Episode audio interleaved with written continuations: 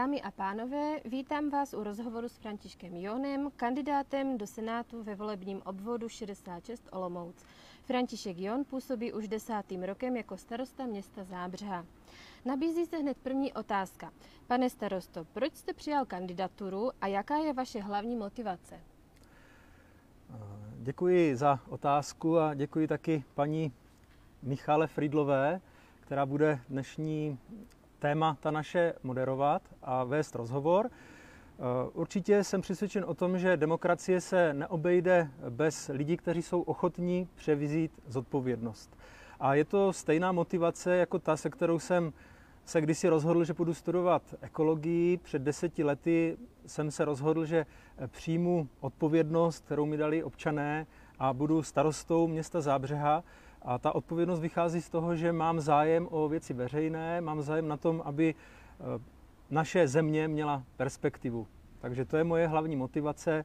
A samozřejmě jako starosta vidím celou řadu míst, hlavně v oblasti legislativy, eh, která by šla zlepšit tak, aby se lidem ve městech a obcích lépe žilo. A samozřejmě eh, zajímá mě taky fungování, rozvoj našeho regionu.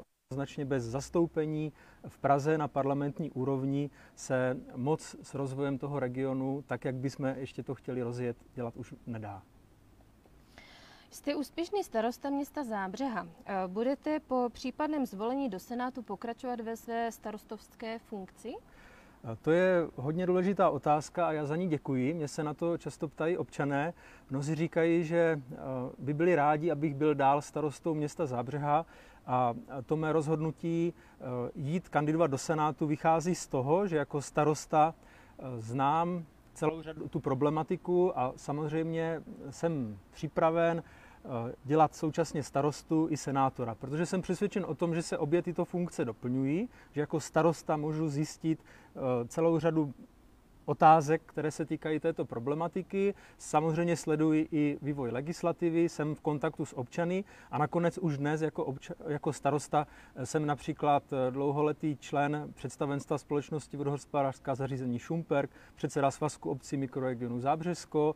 Ono totiž to je tak, že eh, ty veřejné funkce často spolu velmi úzce souvisí. Takže eh, má odpověď je, že jsem připraven dělat oboje a že vidím, že se to samozřejmě může souběžně krásně prolínat a doplňovat.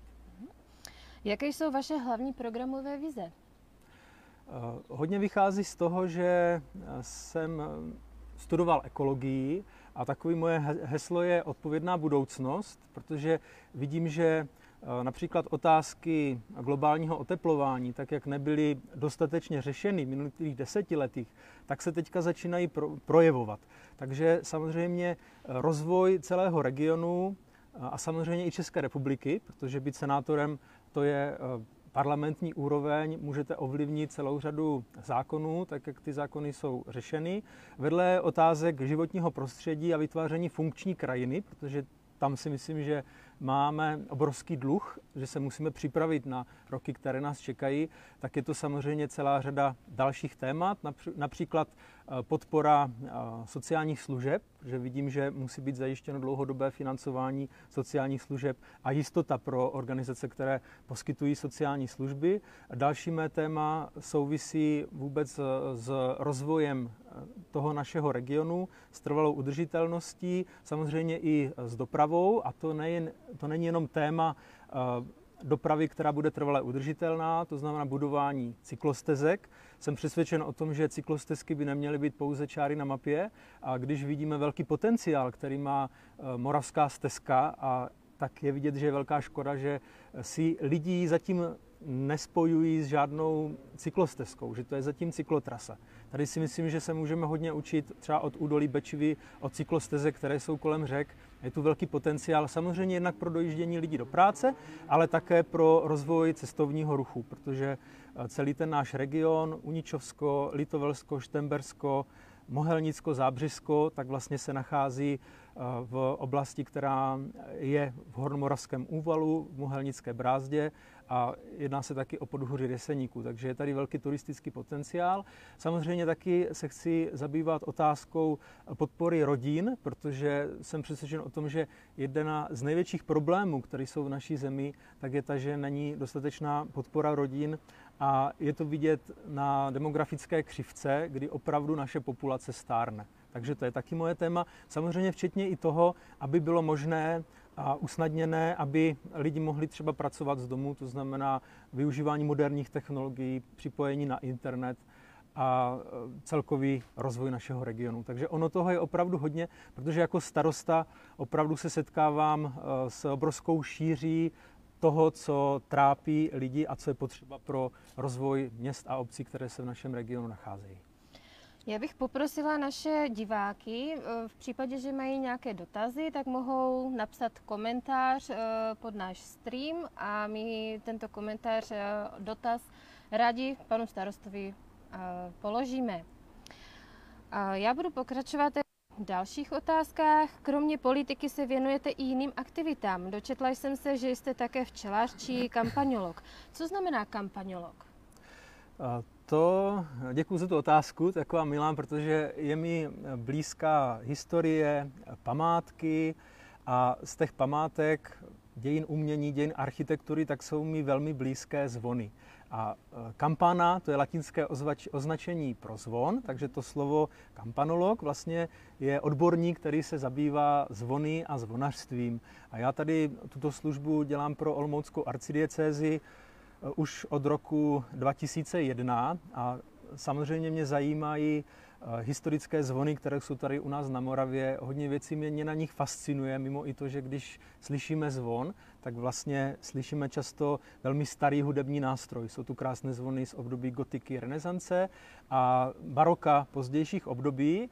A, a taky samozřejmě ty zvony dotvářejí naši krajinu, hlas našich měst, takže to je mi velmi blízké. Samozřejmě ta služba kamponologa spočívá v tom, že dělám především odborné posudky pro jednotlivé vlastníky zvonů. Především jsou to farnosti, ale často to bývají obce. Naposledy jsem, nebo není to tak dávno, tak jsem dělal velmi zajímavý posudek například pro zvon svatého Zikmunda v Praze, pro prezidentskou kancelář, protože to je tak specifický zvon, který odlil brněnský zvonář Tomáš Jaroš, že k té řešení té problematiky tak byli přizváni kampanologové v rámci celé České republiky. Ono nás samozřejmě není hodně, takže to byla velmi zajímavá práce a s tím jsem si i uvědomil vůbec historii toho moravského zvonařství, kdy tím se, tímto tématem se taky dlouhodobě zajímám. Mám i nějaké publikace a články v této oblasti. A je to velmi zajímavé. A samozřejmě taky mě zajímá i to včelařství. Vyrostl jsem ve včelařské rodině, od, od dětství jsem včelařil a když měla kdysi děda jednu knížku o včelařeních, tak tam byl krásný citát Jana Amose Komenského. Z včelaření jsem se naučil přírodu mnohem lépe milovatí a lépe ji znáti nežli knih, z knih učených. A můžu to jenom potvrdit. A na těch včelách samozřejmě se mě líbí i to, že to je krásný příklad takzvané pozitivní externality. To znamená, že ten včelař má nějaký výnos z medu, ale mnohem více ty včely přinášejí pro naši krajinu a jsou samozřejmě důležité pro rozvoj biodiverzity protože divoká příroda samozřejmě musela hodně ustupovat a z hlediska budoucnosti té přírody je důležitá biodiverzita. A taky se mně na včelařství líbí, že eh, to je takový průkopnický obor eh, zemědělské činnosti, eh, kdy je možný prodej ze dvora a je to vlastně prodej regionálních produktů, přímo v místě, kde ti včelaři žijí. Naštěstí už to je taky téma, které se rozvíjí a my eh, ekologové z toho máme velkou radost, že se dělají různé značky, lidi mají zájem o regionální produkty a tak samozřejmě, když si někdo koupí od včelaře, který žije v jeho regionu med, tak tím nepodpoří jenom toho včelaře, ale samozřejmě i přírodu, která se tam nachází a má z toho určitě dobrý pocit, že to není třeba med z Číny, který nemá jednoznačný jasný původ, často obsahuje různé škodliviny. Mhm. Takže i to je mě mě blízké. Eh, máme tady první dotaz od diváka. Dobrý den, chtěl bych se zeptat, co si myslíte o názoru o zrušení Senátu. Děkuji. No, já jsem přesvědčen o tom, že eh, u nás, když jsou dvě eh, komory parlamentu, tak role Senátu je aby dávala zpětnou vazbu poslanecké sněmovně. Nakonec eh, není to pouze teorie, ale ukázalo se to prakticky. Například nedávno města a obce svedly velmi eh, tuhý boj s vládou, protože jim bylo vládou a poslaneckou sněmovnou sáhnuto na finance, které měly přijít v rámci rozpočtového určení daní. Celkem se pro města a obce jednalo zhruba o 11 miliard korun, pro kraje to byly zhruba 4 miliardy korun a právě díky aktivitě Senátu, díky tomu, že Senát dával protinávrhy a bylo ho hlasitě slyšet, tak se nakonec podařilo zase jiným zákonem, tady tento kompenzační zákon, který byl přijatý, nahradit. A samozřejmě to není jediný případ, kdy Senát je důležitý. A samozřejmě já politiku nevnímám pouze jako eh, vytváření zákonů, kterými pak se mají lidi řídit, ale především vnímám politiku jako práci s hodnotami. A jednou z těch hodnot jsou hodnoty svobody a demokracie, které se mají rozvíjet. A tady jednoznačně Senát vnímám jako eh, strážce demokracie. I z toho důvodu, že tam je jiný způsob volby. V Senátu mají větší prostor osobností, než jak je tomu v poslanecké sněmovně, kdy často, jak to vnímáme a vydáme na televizních obrazovkách a ve zprávách, tak poslanci jsou velmi loajální k vedení strany, kdežto v Senátu jsou osobnosti. Takže díky tomu jinému druhu volby, a to je ta podmínka, aby Senát měl význam, že by by měl být jiný druh volby zachován, kdy opravdu jsou voleny osobnosti a ne strany, protože když se volí strany, tak často rozhoduje jeden lídr, který je na celostátní úrovni a lidi mnohdy ani neznají to své poslance, kteří je zastupují v rámci jednotlivých krajů, tak to je taky další důvod, proč Senát má z mého pohledu obrovský význam pro rozvoj naší demokracie a je potřeba si taky uvědomovat a připomínat, že naše demokracie je stále ještě mladá, že 30 let po revoluci ještě není žádná doba a teď samozřejmě se projevuje řada krizí, které musíme překonat a uchovat si to nasměrování, které přišlo po roce 89. Já budu pokračovat teda eh, v otázkách. Eh, profilujete se v oblasti životního prostředí. Jaké máte zkušenosti v tomto oboru?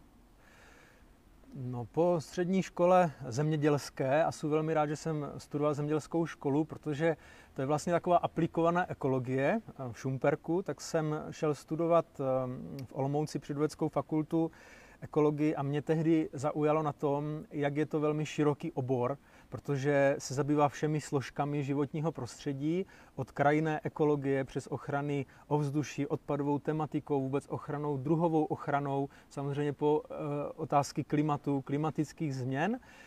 Já jsem si tehdy hodně i uvědomil a šel jsem tu ekologii studovat eh, s tím záměrem, že mě záleželo na té naší zemi. Maminka říká, že když jsem byl chtěl být zachránce světa, to možná svědčí o tom, že mám ideály a já je opravdu mám do dneška, že tady v tomto jsem optimista a i když jsou deset let starosta, mnozí říkali, že jsem ty ideály ztratil, tak musím říct, že jsem ideály v žádném případě nestratil, že si myslím, že ideály prostě pro politiku jsou velmi důležité a pro politika, protože z nich potom můžou vycházet vize, s kterými můžeme pracovat. Potom mě to tak zaujalo, že jsem si uvědomil, že eh, pouze eh, přírodní vědy vlastně nám řeknou, jak ten svět funguje. Ale proto, aby jsme zvládli ekologickou krizi, a dnes snad už nikdo nemůže pochybovat, že je ekologická krize, tak je důležitá hodnotová motivace. A pro mě to bylo takové rozhodnutí, že jsem ještě šel studovat do Brna sociologii se zaměřením na životní prostředí. Ten odbor se jmenoval humanitní environmentalistika. Setkal jsem se tam zase s úžasnými odborníky, s paní profesorkou Hanou Librovou a měl jsem štěstí i na velké odborníky i v Olomouci na katedře ekologie. A Potom jsem samozřejmě ještě studoval v rámci doktorátu zase na Přírodovědské fakultě v Olomouci, takže těch zkušeností je hodně a samozřejmě jsem je mohl uplatnit.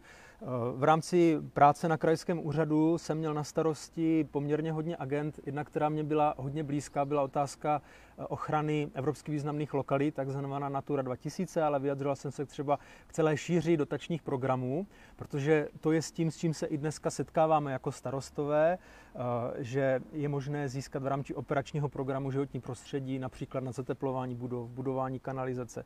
Je tam obrovská škála. Taky jsem tady k tomuto oboru měl blízko, když jsem pracoval na arcidiecézní charitě v Olomouci, protože jsem měl na starosti zahraniční rozvojovou pomoc. A samozřejmě jako starosta jsem získal nesmírné množství praktických zkušeností.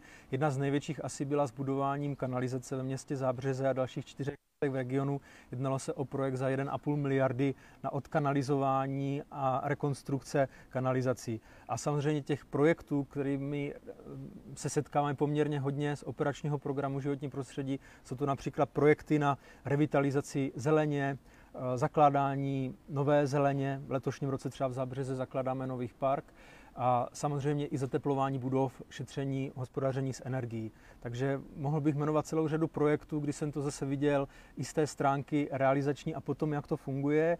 Samozřejmě já vnímám, eh, že důležité nejsou jenom tyhle velké infrastrukturní projekty za 1,5 miliardy, ale třeba v Zábřeze eh, máme nový systém sečení luk, zavádíme ho už několik let, kdy nechceme, aby tady byly anglické trávníky, ale chceme, aby tady byla biodiverzita i ve městě, protože města mohou mít velkou biodiverzitu a není to jenom proto, že chceme motýly louky, že vysazujeme letničkové záhony, ale je to i z toho důvodu, že chceme přispět k hospodaření s vodou.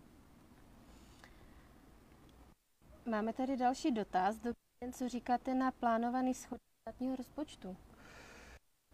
No, ten plánovaný schodek eh, je poměrně velký. Já si myslím, že je velká škoda, že oproti dalším zemím, kdy se ekonomice dařilo, tak jsme nesanovali dluh, který byl v minulých letech. Tak to dělali jiné země a u se pořád zvyšoval schodek a samozřejmě, když přišla krize, každý věděl, že krize přijde, tak se dělá ještě větší. Na druhou stranu zase vidím, že pokud chceme rozjet zase ekonomiku, tak se musí podpořit investice. A tady je ta věc, že mě zase zklamalo právě to jednání vlády, která nám nejdřív chytla na peníze a opravdu u obcí je to velký výpadek a díky tomu města a obce, byť hospodaří lépe než stát, to je pravda, ale v okamžiku, kdy máme nejistotu s financováním příštích tak co uděláme nejdříve? Nejdříve se omezí investice, protože samozřejmě nechceme riskovat dojde k ohrožení zajištění chodu úřadů, chodu škol a vůbec k provozním výdajům. Takže samozřejmě omezují investice a neznamená to, že se začne chytat ty zůstatky z minulých let, které často měly už alokované na plánované investice, ale naopak se investování přibrzdí. A jestli se má ekonomika rozjet, tak je to jedině tím, že se investice a to říkám příklad tady lidem v našem regionu, aby si vzpomněli na investici státu. Málo kdo si nějakou vybaví, často známe tu nejznámější, to je rekonstrukce dálnice, o které slycháme několikrát denně v rádiu, ale když se jich zeptám, jaký znají investice měst a obcí, tak vyjmenují celou řadu investic, protože to jsou investice, s kterými se dnes a denně eh, lidé setkávají. Takže já vidím, že je důležité, aby opravdu se našly finance, aby se posunula a umožnila zase investiční činnost myslím si, že není dobře, že ty minulé roky se žilo na vysoké. Často se zvyšovaly výdaje, protože já opravdu, že důležitý, důležitý jsou investice, než nejrůznější příspěvky, a tak dále. A tak by samozřejmě měla jednat z pohledu vláda, která má za toto odpovědnost. Krásný dobrý večer. Pane starosto, zdravím vás z Vyšehoří. Sleduji vaše stránky, neustále sleduji sociální sítě a líbí se mi moc, jak se staráte o vaše město Zábřeh. Žiju zde dva roky, oženil jsem se zde a moc se mi město Zábřeh líbí. Pocházím až z Plzně. Určitě vás budem s rodinou volit. Pěkný večer přeji. Tak děkuji za povzbuzení, určitě je povzbudivé, děkuji moc. A za důvěru. A další dotaz od diváka. Myslíte si, že by politikové měli aktivně komunikovat s lidmi a proč to nedělají? Máte nějakou vizi, jak by bylo možné, aby občané mohli hovořit s politickými stranami a společně řešit problémy? Děkuji, to je krásný dotaz. Já si myslím, že město Zábřeh eh, je tady v tomto opravdu příkladem. My se snažíme využít všech kanálů, dostupných, které jsou a moderní doba nám nabízí samozřejmě nejrůznější možnosti, včetně sociálních sítí, jsme komunikovali. Já jsem přesvědčen o tom, že komunikace je základem vůbec fungování lidské společnosti. Známe to i z mezilidských vztahů, z manželství, z rodiny, že bez komunikace to nejde, funguje to tak ve firmách a musí to fungovat na obci, jednak samozřejmě v rámci obecního úřadu, ale i směrem k občanům. Protože aby fungovala to bych teď mohl vykládat o systémové teorii, které jsem se samozřejmě hodně věnoval v rámci ekologie, ekosystému, tak v rámci systémové teorie je vždycky důležité, aby byla zpětná vazba. V demokratické společnosti, kdy jsou volby nepří, při, při nepřímé demokracii, tak ta zpětná vazba je vždycky jednou za volební období. To znamená, v případě starostu to je jednou za čtyři roky zastupitelstev, v případě senátorů to je jednou za let a samozřejmě to je strašně dlouhá doba. Kdyby starosta, politik nekomunikoval a počkal až těch čtyři roky, šest let, tak to je opravdu dlouhá doba a nemůže to fungovat. Takže já vidím, že důležité je střádat ty nejrůznější podněty průběžně. Samozřejmě, důležité je, aby politici měli nějakou vizi a té se drželi. To je to hlavní nasměrování. Ale takové podněty, které občané dávají, tak by měly být průběžně. A často, když je nějaká vize, seznam projektových úkolů, tak ještě není jednoznačně řešeno, jak třeba ten projektový úkol má vypadat. Chceme postavit nový bazén, není řešeno, jak ten bazén má vypadat. Takže to zrovna je případ, kdy je potřeba komunikovat, mít zpětnou vazbu. Ono to není jednoduchý a tady třeba chci i zmínit to, že zrovna projekty, které se zabývají životním prostředím, tak eh, ta participace občanů tam byla vůbec eh, jedním z prvních, to byly opravdu první možnosti, jak se mají občané vyjadřovat. Byl tak zaveden takzvaný systém EIA, v zahraničí s tím byly velké zkušenosti, pak byl implementován taky do eh, naší politiky. To je samozřejmě poměrně složitý proces, mnohdy ho lidé nedovedou chápat, ale já vidím jako důležitou tu každodenní zpětnou vazbu, aby tady byla. Takže samozřejmě v rámci městského úřadu máme Facebook, snažíme se dávat ale i mě podněty občanů zpátky. Nemůže to být ale třeba zrovna na té úrovni komunální, takže starostavy o každém obrubníku, takže jsme zavedli perfektní aplikaci, díky které lidi moder, vlastně dovedou díky chytrému mobilnímu telefonu aplikaci vyfotit například eh, spadenou značku, zašlou nám ji a na mě potom už jenom je, aby ten systém byl dobře nastavený, aby se to tady dostalo lidem, kteří to mají mít a aby zase ten občan dostal zpětnou vazbu. Jednakže děkujeme za podnět, protože vlastně tím ti lidé dělají práci i za nás, protože ani zaměstnanci města třeba nemohou být všude a, tak to, a tu věc vyřešíme. To je samozřejmě na té komunální úrovni, ale vidím, že to je důležité, aby to bylo i na té parlamentní úrovni, protože to, co jsem se naučil a s tím, s čím mám zkušenost na komunální úrovni, komunikovat s občany, tak platí i na úrovni parlamentu striktní a tak je důležité, aby politici uměli lidem vysvětlovat, proč, když přijímají nějaké zákony, tak proč je přijímají. A tady si myslím, že je další velmi slabá stránka. Já jsem to viděl ve vědě, protože jsem se vědě eh, hodně věnoval a bylo vidět, že běžný člověk je ztracen v tom světě vědy. A vidím, že to je velmi podobné. A samozřejmě jsou eh, apely na to, aby věci dovedly popularizovat vědu. A vidím to jako velmi podobné i v té politice. Mnohdy totiž si myslím, že řada poslanců třeba ani nerozumí otázkám legislativy, zákonům, který schvalují. Často to potom napíšou eh, na ministerstva, jsou různé pozměňovací návrhy a nám potom z toho přijde paskvil. A nevidím ani často, že by poslanci uměli vysvětlit, proč ten zákon přijímají, jaké jsou jeho výhody a sdělit to občanům. A to jednoznačně je jedna z těch mých vizí do eh, voleb do Senátu, do senátorské kampaně a do výkonu této funkce. Uh-huh. Ve městě Zábřeze stojíte za mnoha projekty, na které jste obzvlášť hrdý. Já jsem zmínil tu rekonstrukci kanalizace, tak to opravdu byl husarský kousek nejenom eh, pro nás, kteří jsme museli během krátké doby vůbec zajistit, aby ten projekt byl životaschopný. Pak se dokonce stalo to, protože jsme komunikovali přímo eh, s Evropskou komisí ohledně přidělení dotací, protože to byla jedna miliarda, že místo několika let, tři let, které měly být na realizaci, tak nakonec byly roky dva. Takže to potom byla doslova katastrofa, protože byly rozkopáno několik ulic za raz. Ale zároveň jsem to viděl jako ne za minutu za 5 minut 12, ale skoro už minuta po 12, protože to byla poslední šance v rámci končícího programovacího období, kdy byly finance na rekonstrukci kanalizace. Od té doby už nebudou. A pro naše město a další města v regionu, která se zapojila, to vlastně byla poslední šance na takhle velké peníze.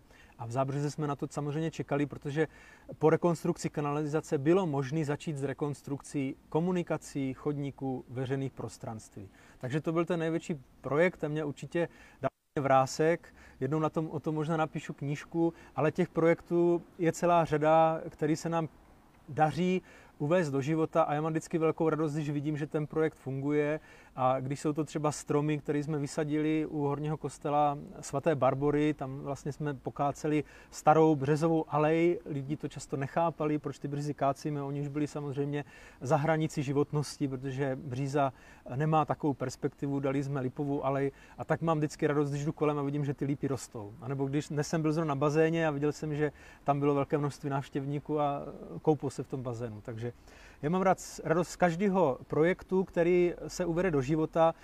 Ještě chci taky vzpomenout třeba rekonstrukci základní umělecké školy, protože myslím si, že ta kvalitní zušku i díky panu řediteli, který je v radě a že jsme opravdu do toho šli naplno, město ve spolupráci s základní uměleckou školou, takže se podařilo vytvořit takový zázemí, který snad nemá žádný město tady široko, daleko v okolí a je to zase podpora kultury. Takže těch projektů bych opravdu jmenoval hodně, ale vždycky pro mě je důležitý, aby, to, aby ten projekt neskončil tím, jak se přestřihne páska. Já ty oficiality ani moc nemám rád, ale pro mě důležitější, aby ten projekt žil a mnohdy taky, aby i uměl stárnout, protože vidím, že důležité je, aby jsme budovali kvalitní stavby, aby za pár let se nemuseli znovu rekonstruovat, že když třeba děláme cyklostezku, ona je dražší, než jak to třeba mají jiné obce, ale zase víme, že je udělaná kvalitně. Protože důležitý u každé stavby, u každé investice je také to, jak ona bude umět stárnout, jak se zapojí do toho života a že za pár let to někdo nebude muset zase za velké peníze po nás přidělávat a že to nebudou další náklady.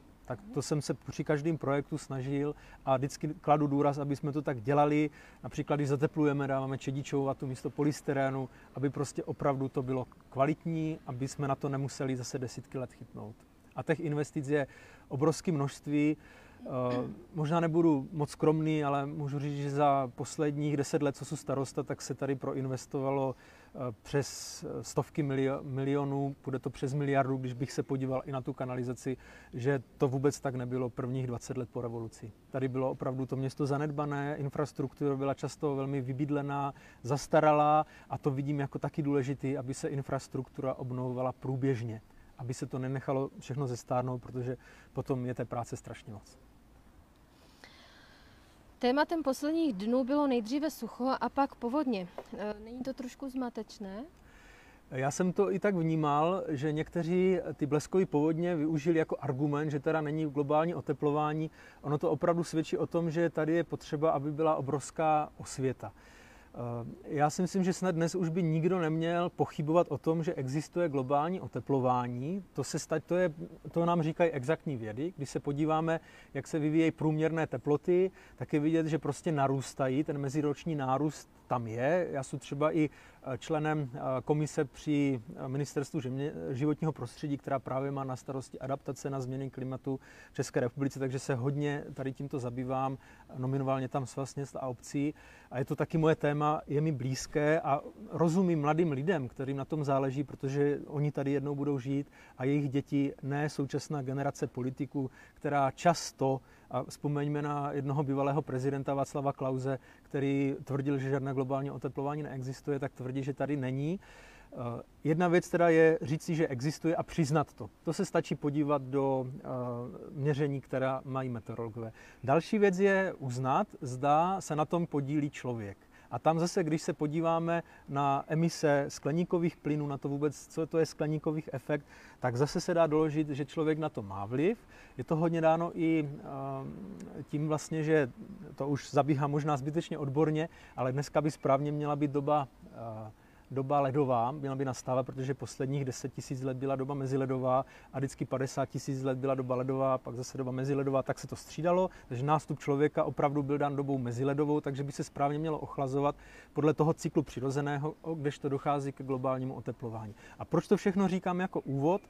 Součástí právě těch změn klimatu jsou i meteorologické poruchy, které tady nebývaly, a velké výkyvy. A to právě směřují k tomu, jednak je to to velké sucho, ale dále i povodně, eh, často i bleskové povodně, které není možné eh, mnohdy předpovídat a lokalizovat, kdy obrovské množství srážky spadne na malém území a to vlastně bylo to, co eh, nás zasáhlo minulé roky. Čili ty extrémy, to je opravdu důsledek globálních změn klimatu. A řeknu jenom takovou perličku, abych ilustroval, jak je to opravdu složitá problematika. Víme, že třeba Anglie je závislá na golfském proudu, který ohřívá a jsou teorie, že když donde výraznému oteplení, takže může dojít i k odklonu toho golfského proudu, takže v té Anglii se naopak třeba může ochladit. Jo? Čili ono to je opravdu uh, velmi složitá problematika, protože předpovídat počasí, uh, meteorologie a samozřejmě klima, což je dlouhodobé počasí uh, statisticky nějak hodnotitelné, tak lze velmi těžko. Nicméně vědci, a to je pro mě důležité, protože to jsou ti, kdo to zkoumají, to jsou ti odborníci, se zhodují na tom, že člověk opravdu Eh, může za to, že dochází ke klimatickým změnám a na nás potom je, eh, na politicích a samozřejmě občanech, aby jsme navrhli opatření, kterými tomuto můžeme předcházet, to znamená mitigace a samozřejmě i opatření, kterým se můžeme adaptovat. Jedno z nejdůležitějších opatření, o kterým se minulý roky moc ani nemluvilo, je samozřejmě sázet stromy. Protože stromy dávají, kraj, krajině dávají malý vodní cyklus a ono to je vidět, když někdo jde přes řepkové pole nebo po kraji řepkového pole nebo po městě a dojde do parku nebo do lesa. Najednou je tam úplně jiné mikroklima a vlastně celá naše, tady ta země, kde my žijeme, Česká republika, tak před příchodem člověka, kdyby nebylo člověka, tak tady budou hlavně stromy a samozřejmě to klima bude vypadat jinak. K tomu se samozřejmě vrátit nemůžeme, ale měli bychom vysazovat stromy, kde to jenom jde, hodně vracet aleje podél cest, tam třeba bohužel dochází ubytku alejí a to je taky jedno z mojich témat. Občas slycháme, že to je kvůli bezpečnosti. Samozřejmě bezpečnost je na prvním místě, ale nesmí být bezpečnost výmluvou na to, že nebudeme k cestám vracet aleje, že nebudeme vracet zpátky remísky a určitě důležitým nástrojem také mohou být komplexní pozemkové úpravy. Takže jsem se možná trošku rozpovídal, protože to téma je mi velmi blízké, ale jenom jsem ti chtěl říct, že i bleskové povodně souvisejí se změnami klimatu a že na extrémní výkyvy se můžeme do budoucna chystat. A jedních z negativních důsledků, kterým se zase zabývají komise, tak je otázka vlivu vysokých teplot na zdraví člověka. Můžeme myslet samozřejmě třeba na naši seniory, kteří žijí ve městech, jak to budou snášet. Musíme na ně myslet už dnes. Máme další dotaz od divačky. Proč kandidujete? Proč za KDU ČSL? Co nabízíte nového? Co chcete podpořit a co změnit? Čím a budete jiný oproti stávajícím kandidátům? Čím se liší program KDU ČSL pardon, od ostatních prozápadních stran? Co je dle vás příčinou klesajícího zájmu voličů o volby? Jak to změnit? Děkuji, já to vezmu úplně zpětně. Klesající zájem o volby. Já si myslím, že toho jsme se trošku dotkli v tom tématu komunikace politiků s občany, aby politici dovedli vysvětlovat v rámci celého politického spektra. To by měla být jejich povinnost, že budou vysvětlovat, proč dělají kroky, které dělají a tím vlastně vtáhnou do toho jednání občany, že to pro občany nebude španělská vesnice politika. A myslím si, že hodně to i souvisí s tím, že eh, na celostátní úrovni, když lidi si představí politiku, tak si často představí, jak se někdo hádá jak se někdo dohaduje. A já si myslím, že to je naprosto nedůstojné, že politici by neměli tímhle způsobem se hádat, že by tu zemi měli někam směřovat a vést. Tady na městě v Zábřeze si myslím, že se nám to daří a to mm, musím poděkovat taky všem kolegům v rámci KDU ČSL, koaličním partnerům. To je velmi důležité, aby byla dělná spolupráce. A moc bych to přál České republice, aby toto bylo taky na celostátní úrovni, aby nevítězil populismus, ale aby opravdu existovala konstruktivní debata. Eh, a potom, když samozřejmě občané uvidí, že eh, politici s nimi komunikují, že ta jejich práce politiků má smysl, tak si myslím, že jim budou chtít vyjádřit podporu protože ta neúčast často je vyjádřením, mě to nezajímá. Ale to samozřejmě není dobře, že jednotlivce nezajímá, co se děje z naší zemi. To by nás mělo zajímat. Protože demokracii je podmínka, že volič bude zodpovědný. Bez zodpovědného voliče nemůže demokracie fungovat. A zodpovědný volič je takový, který sleduje práci politiků. A samozřejmě politici nemají uh, kazit reputaci nemají ho zklamávat. Takže, takže to ke klesajícímu zájmu, eh, čím já bych chtěl být jiný a čím, si, čím jsem přesvědčen, že jsem jiný, tak je to určitě tím, že mám odbornost, mám celou řadu zkušeností, ale taky mám elán. Já jsem přesvědčen o tom, totiž, že politika je práce s hodnotami a tím tou největší hodnotou samozřejmě, kterou tady máme, je člověk, ale je to i příroda, naše tradice, historie a všechny ty hodnoty bychom měli rozvíjet. Včetně samozřejmě hodnot, které jsou hmotné, to často dělají samozřejmě eh, podnikatelé, živnostníci, továrny, tam by politika neměla jim bránit v tom rozvoji a měla by být rada za každého živnostníka, který uživí sám sebe, neměla by mu zbytečně eh, klást klacky, hazet klacky pod nohy, což bohužel taky sledujeme, že živnostníci to mají těžké, ale jsou vůbec velmi důležití pro fungování v naší zemi. A taky jsem přesvědčen o tom, a to zase uh, chci jenom zdůraznit, že i to je význam KDU ČSL, že to je právě politická strana, která pracuje s hodnotami. Je na hodnotách postavená a jsou to hodnoty, které se osvědčily, na kterých vlastně vyrostla celá evropská civilizace vycházející z židovství, z křesťanství a samozřejmě z antického světa, z římského práva. Nakonec eh, dneska používáme na ten přenos počítače, internet. To všechno je plodem křesťanské kultury. Zdravotnictví, věda, ke které já samozřejmě mám blízko, technika, to všechno jsou plody křesťanské kultury, včetně i otázky lidských práv a demokracie. Takže já vidím, že je důležité tyto hodnoty hájit, pokud si chceme tyto životní standardy uchovat a rozvíjet je dál. Vůbec to, jak byl koncipována otázka lidských práv, opravdu to vychází z křesťanství. A když se podíváme do jiných kultur, založených na jiných náboženských systémech, tak tam se s takovým rozkvětem vědy, techniky nemůžeme setkat, protože u nás byly samozřejmě kláštery a jejich role často je opomíjená, univerzity, které vlastně tohle umožnilo, vůbec otevřená diskuze, rozprava, veřejné konfrontace mezi věci, teologii, eh, na různá témata a to si myslím, že taky tu společnost posouvá. A už jsem trošku odpověděl, v čem je KDU ČSL jiná, právě, že si těch hodnot eh, váží, chce je rozvíjet a na nich staví, protože ona samozřejmě politika jde dělat i na uh, čistě marketingovém směřování a čistě marketingově. To znamená, zjistím si, jaký témata lidi zajímají, postavím na to kampaň a díky systému, který je, tak už jenom za to, že se ta strana dostane do poslanecké sněmovny, tak dostane nějaké finance, ale já si myslím, že tak to nemá být. Že to opravdu má začínat u těch hodnot a politici pak mají ty hodnoty reprezentovat. Jinak ta politika je mdlá a nemá vizi. Dovede řešit něco krátkodobě a nakonec ono to je často vidět i eh, v té současné koronavirové krizi, že mnohdy jde více o populismus než o opravdu vyřešení tématu. A já mám heslo odpovědná budoucnost, protože můj program, který jsem tady představil, tak není opravdu jenom na těch 6 let. A my už tu budoucnost vytváříme dneska a myslím si, že máme co dohánět. Aby jsme našim dětem a vnoučatům nepřipravili větší problémy, než se nás třeba dotýkají dnes. A nechtěl bych, aby eh, naše budoucnost byla jednou krizi za druhou. A bohužel zatím mám pocit, že těch krizi je poměrně hodně. Ono je důležité umět řešit krize, ale eh, ještě důležitější je těm krizím předcházet na všech úrovních, ve všech oblastech, nejenom životního prostředí, ale i sociálního zabezpečení, důchodové reformy, vůbec demografie, otázka migrace, protože eh, to, že dneska ta migrace moc není environmentálně odůvodněná, ale když se podíváme na scénáře globálního oteplování, že ve světě můžou být i války o vodu, tak to potom samozřejmě ještě budou mnohem větší problémy a musíme to řešit. Nemůžeme předtím strkat hlavu do písku nebo říkat, že tyhle problémy neexistují, protože oni se nás bytostně dotýkají, stejně tak jako témata globalizace, který taky samozřejmě byli environmentalistům velmi blízká, ale viděli jsme, že přesně koronavir je jedno z těch témat globalizace, jak se rychle v globalizovaném světě může ten virus rozšířit. Být na to mnozí upozorňovali, tak je vidět, že dokud ta situace nenastala, tak to mnozí brali na lehkou váhu. Takže to je, to je moje vize, s kterou samozřejmě jsem připraven uh, jít a v Senátu tady eh, tyhle hodnoty zastupovat a odborně se jim věnovat, protože vnímám politiku opravdu jako velmi odbornou práci, mají tam být odborníci, kteří tomu rozumí, samozřejmě i hodnotově zakotvení. Mhm.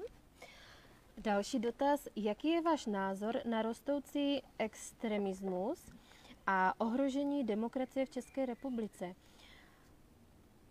Například petice Zastavme nárůst ex, eh, extremismu a ohrožení demokracie v České republice. No, já mám samozřejmě z extremistů a z extremismu eh, obavu, ne z těch jednotlivců, ale vůbec z toho způsobu uvažování.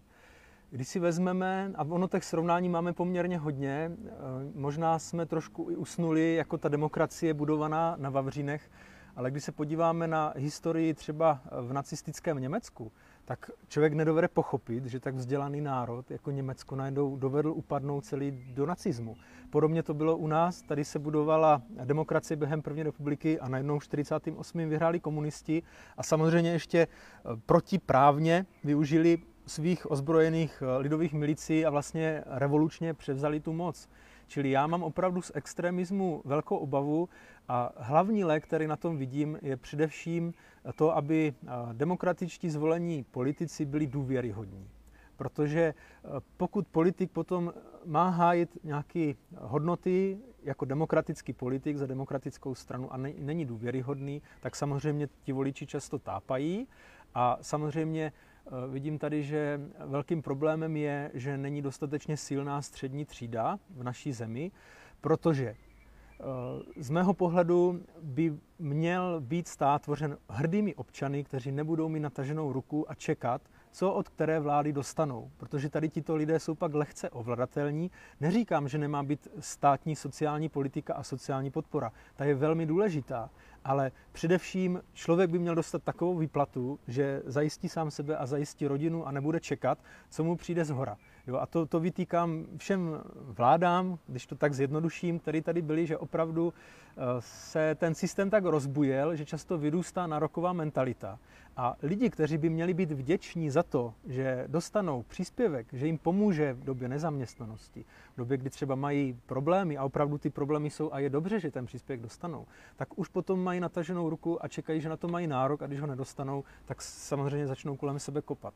A v tom já vidím taky velký problém, ale ten by měl vycházet z toho, že vlastně ten životní standard eh, mladých rodin, jednotlivců, tak díky tomu, že budou mít dobré, eh, že si vydělají peníze, tak nebudou prostě nucení tak často chodit natahovat s nataženou rukou na stát, protože mně se obecně nelíbí zbytečný přerozdělování peněz, kterého jsme svědky, a to nejenom na té úrovni jednotlivců, ale i na úrovni eh, nejrůznějších grantů a dotací. Já bych byl nejradši, kdyby se to postupně utlumovalo, a hodně financí, aby se přímo převádělo na města a obce do jejich rozpočtů. Protože to neustále přetahování, eh, jestli dostaneme eh, na projekt, který připravíme s jinou obcí, s jiným městem, to je jednak nedůstojné, je to i neefektivní, protože hodně stojí ty projekční práce a myslím, že postupně by se to mělo utlumovat a posilovat rozpočty měst a obcí. Takže já z toho mám vážnou obavu a jako hlavní návod vidím, aby slušní lidi kandidovali, šli do politiky, měli ideály a hlavně přesvědčili svou prací, že eh, demokracie je smysluplná cesta, aby jsme se nevraceli zase někam jinam a samozřejmě podporovali i mezilidské vztahy, protože extremismus vždycky vychází z toho, že někdo si o sobě myslí, že je víc než někdo jiný. Ať už má jinou barvu pleti, nebo jiný vyznání, nebo jiný politický názor. A to si myslím, že je zásadně v rozporu s, se systémem a s hodnotami z teorií lidských práv a svobod. Uh-huh. Již jste zmiňoval, že jste pracoval na arcidiecezní charitě v Olomouci.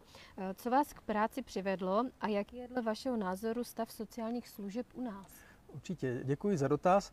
Já jsem na arcidicezní charitě měl na starosti eh, právě uh, tu krizovou, krizové situace, to znamená pomoc při humanitárních katastrofách a rozvojovou pomoc, ale především zahraniční. Takže díky tomu jsem se třeba i dostal uh, do Gruzie, na Ukrajinu, protože jsem tam velmi vnímal, že opravdu těm zemím je potřeba pomoct, a je to i v zájmu České republiky a vyspělých zemí, aby se pomáhalo zemím, které jsou rozvojové. Ale ne takovým způsobem, že se tam pošlou finance, ale že se ty lidi naučí žít, obnoví se tam hospodářství. Takže jsem se třeba podílel na velmi zajímavém projektu obnovy pastvin v Gruzii, na Malém Kavkaze, které vlastně měly umožnit návrh tradičnímu způsobu hospodaření. Takže to jsem tam měl, to bylo moje hlavní téma a jsem za tu zkušenost velmi vděčný a velmi rád. Na Ukrajině zase to byly eh, dětské domovy pro děti bezdomova v velkých městech. To jsem viděl, že tam je obrovský problém. To si mi tady vůbec nedovedeme představit, v jaké situaci mohou žít děti na jiné místě v Evropě. Samozřejmě ta válka ještě musela s tím mnohem více zamávat.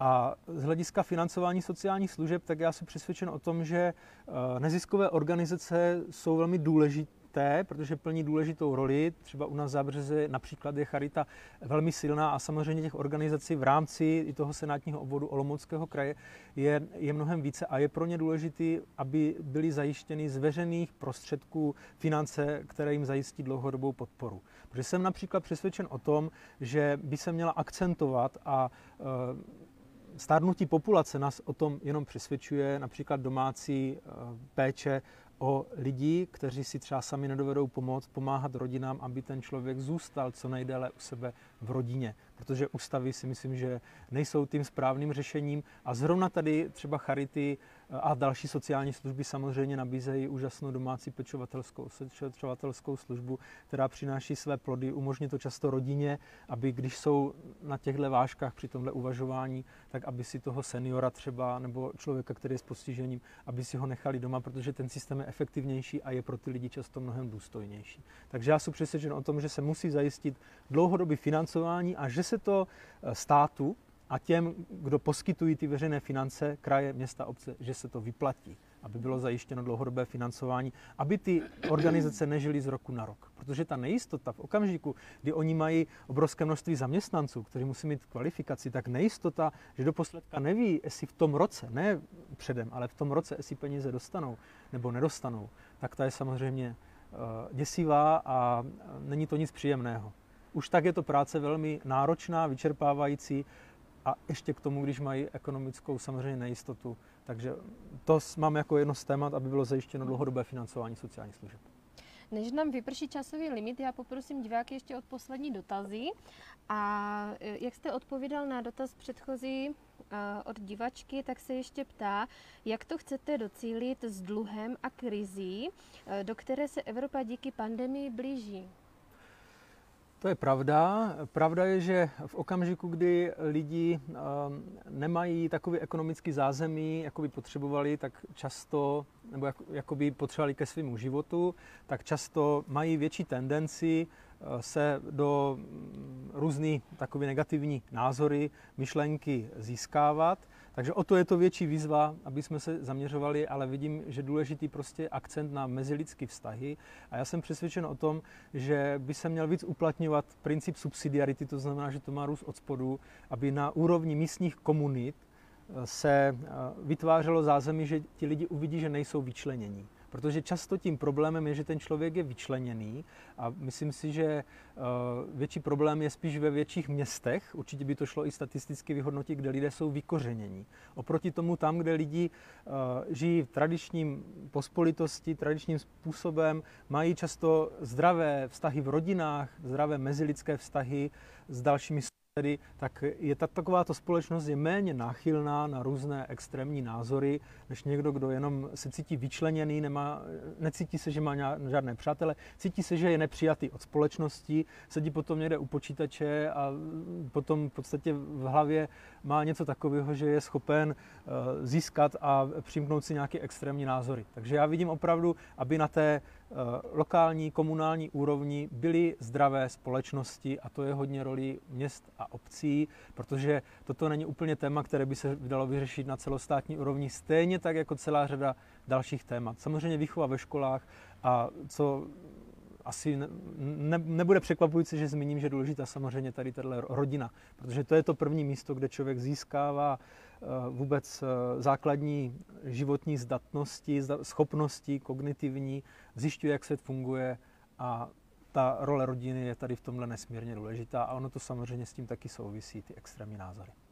Když zmiňujete rodinu, eh, tak pro rodiny je důležité téma bydlení a dostupnost do práce. Máte řešení nějaké v tady té oblasti? Eh, jednoznačně jsou nástroje, jak eh, podpořit bydlení. Já to třeba vidím eh, na, v městech a obcích, že tady opravdu mladé rodiny často nemají možnost. Takže jedním z těch, jednou z těch možností samozřejmě jsou státní programy na to, aby mladí lidi získali možnost bydlení. A samozřejmě, co se týká dostupnosti do práce, tak regionální doprava, která by měla jednak umožnit, že opravdu se do té práce dostanou a samozřejmě často uh, může i pomocí větší možnosti práce z domu, využívání internetu a v tom taky vidím velký potenciál, aby ehm, tady celý náš region měl rychlé připojení na internet, protože to je podmínka pro celou řadu pracovních činností. Nás tady totiž hodně taky trápí eh, obecně odliv mozku. Ono to souvisí s tím, že mladí lidé často jdou do velkých měst studovat na univerzity, mnohdy jdou do zahraničí a mnohdy se už nevracejí. Takže já si myslím, že tady bychom se na ně měli zaměřit, ale zase znám celou řadu pozitivních příkladů, že mladí lidé řeknou, že byli třeba několik let i v zahraničí, že to tam je fajn, že byli v velkém městě, třeba v Praze, ale že pro výchovu rodiny tak se chcou vrátit do Zábřeha.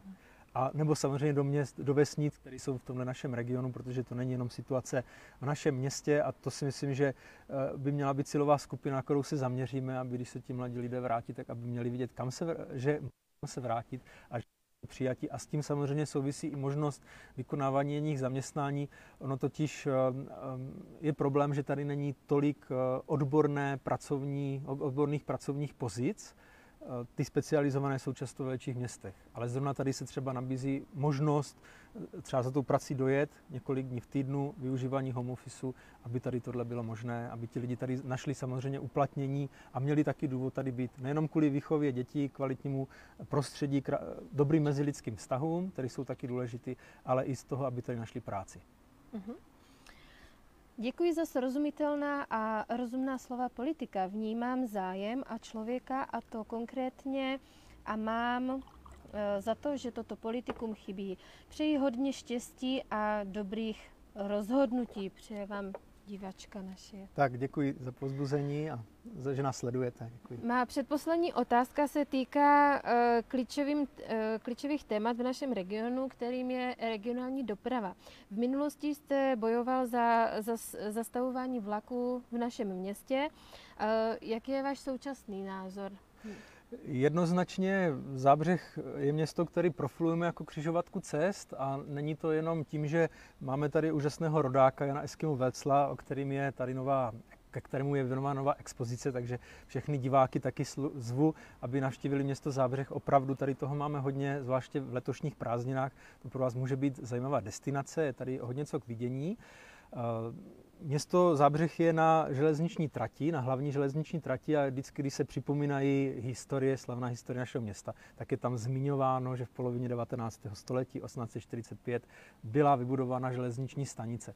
Co nás ale trápí, takže eh, stát jako zadavatel eh, dopravy, tak eh, v tomhle období, které vlastně trvá už eh, pět let, tak zrušil zastavování některých rychlíkových spojů na trase z Prahy do Zlína. My jsme o to bojovali, byla dokonce petice, dokonce jsme i vyargumentovali, že ty spoje eh, čekají někde v Chocní a kdyby zastavili v Zábřeze, tak by ten dojezd z Prahy do té cílové stanice v Luhačovicích byl úplně stejný. Takže já tady o to samozřejmě dál budu bojovat.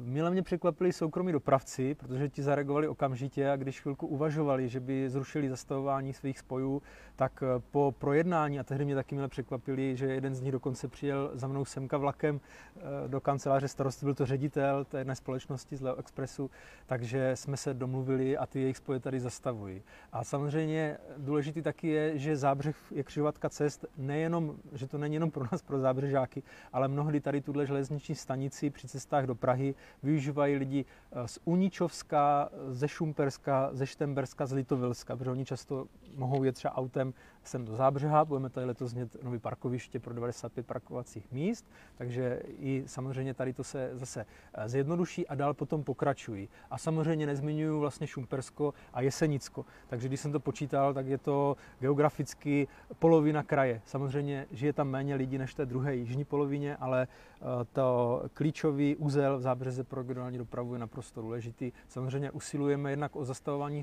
spojů, o jejich kvalitu, teď mám na mysli i tu regionální dopravu, kterou objednává Olomoucký kraj, eh, a nejenom železniční, ale samozřejmě autobusovou.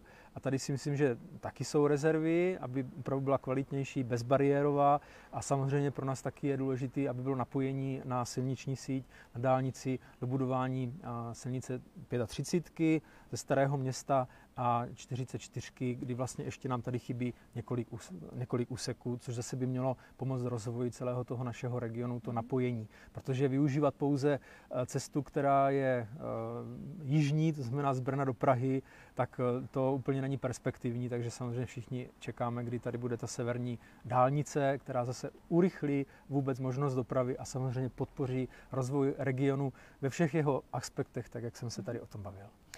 Já na závěr poděkuji divákům za dotazy, za přání pro pana starostu a kandidáta do Senátu a úplně na závěr odlehčující otázka. Kde plánujete strávit letošní dovolenou? Děkuji, to je pěkná otázka. Určitě se nedostanu nikam do zahraničí. Máme čtyři děti a taky ten nejmladší má rok a půl, takže jsme to ani neplánovali a ani kvůli té současné situaci moc nemáme chuť něco plánovat. Takže budu určitě eh, v rámci České republiky, samozřejmě hodně v rámci toho našeho regionu, protože já jsem přesvědčen o tom, že malí děti mají poznat dříve ten nejbližší region a postupně s, s něma má až jezdit dál. Takže ono těch destinací je hodně, hodně času v přírodě trávíme v nejbližším okolí, ale samozřejmě občas rádi zajedeme i do lesu, který jsou trošku dál. Takže těšíme se na prázdniny, které už teďka prožíváme. Mají se nám kluci vrátit z tábora. Dneska jsem byl v závěře na bazéně. Opravdu i ta, v tom našem regionu je možnost krásně strávit eh, čas prázdnin a je tu celá řada zajímavých turistických destinací, i těch známých, třeba Hrad Bouzov, i těch méně známých. A určitě vidím, že tahle oblast je trošku ještě turisty nepoznaná, což zase znamená obrovský potenciál, třeba taková zábřeská vrchovina, nebo když se dá jet, chceme si jet Moravu na lodi, zase je to mnohem pozitivnější. Kdybych jel na Vltavu, tak tam budu ve frontě, ale tam se hnedka dostanu na řadu. Takže určitě tady v tom našem regionu a samozřejmě zvu i návštěvníky, aby se přidali, aby byli v České republice. Pane starosto, moc děkuji za rozhovor a přeji úspěšnou kandidaturu. Tak já děkuji za moderování našeho rozhovoru. Všem divákům bych chtěl poděkovat za čas, který tomu věnovali, že jsem mi mohl sdělit svoje myšlenky a zároveň, že nám dávali zpětnou vazbu, že jsem na to mohl reagovat a chtěl bych všem popřát krásné pohodové léto, hlavně pezné zdraví a taky bych vám chtěl samozřejmě poděkovat a za důvěru, kterou mi v případě dáte. Naschledanou. Nasanou.